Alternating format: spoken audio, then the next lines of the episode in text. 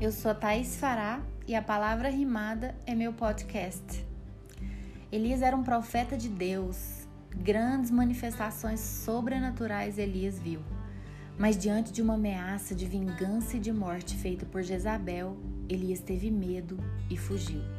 Se isolou e entrou num deserto, físico e espiritual. Elias enfrentava uma depressão muito forte. E então, sentado embaixo de um arbusto, ele orou pedindo a morte. Elias dorme e é acordado por anjos que o incentivam a se levantar e a comer. Os anjos o convidam a caminhar. Um encontro com Deus estava prestes a acontecer. Depois de uma longa caminhada numa caverna em Horebe, o monte do Senhor, Deus avisa Elias que ele iria passar.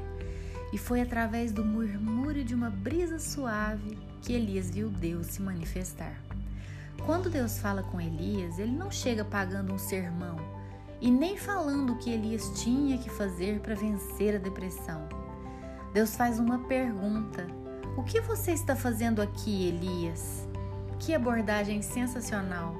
E ela nos ensina duas coisas em especial. A primeira delas é que Deus incentiva Elias a falar, falar o que estava em seu coração, falar sobre seus medos e o que lhe causava tamanha aflição. E a segunda é que Deus diz: O que você está fazendo aqui e não aí? Aqui é palavra importante, porque mostra que Deus é Deus de perto e não Deus distante. Não se isole, não se esconda em uma caverna física e espiritual Levante-se, alimente-se da palavra, caminhe em direção a Deus, a um encontro especial. Sinta sua presença, a brisa suave, o sopro do Espírito. Fale sobre seus medos e sobre suas ansiedades também. Ele vai colocar no seu coração a importância de sair da caverna e de andar com alguém. Depois que Elias se abre com Deus, ele manda que Elias vá se encontrar com Eliseu, um homem que o acompanharia, seria seu auxiliar e mais tarde sucederia.